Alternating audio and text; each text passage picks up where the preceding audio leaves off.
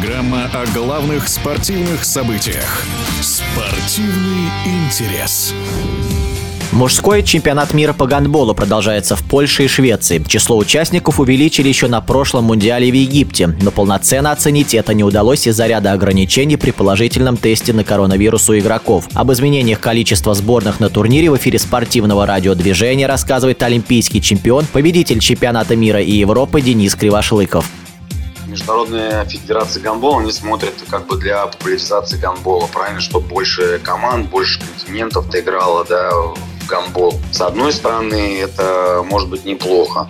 С другой стороны, ну, понимая о том, что э, команды там, допустим, те же европейские, да, выходят играть и выигрывают у них там по 20 с лишним мячей, да, гандбола, допустим, это не поднимая, да, ну, ну, может быть, для команд, вот, которые проигрывают, да, поиграть с топовыми командами хорошо. Тут, можно сказать, с двух сторон. Да, ясно, что, так сказать, для хорошей команды эта игра, ну, она не приносит, да, плодов. Ну, то есть они выиграли, там легко прошли. В психологическом плане тоже все понимают, что выигрывают, поэтому как бы настраивать всегда на, на более сильных э, соперников. Ну, для наигрывания, для, там сказать, э, балансирования игры, да, в начале, может быть, неплохо, что такие команды получаются. Второй раз в истории чемпионат мира по гандболу проходит в двух странах. В 2019-м Мундиаль состоялся в Германии и Дании, на этот раз в Польше и Швеции.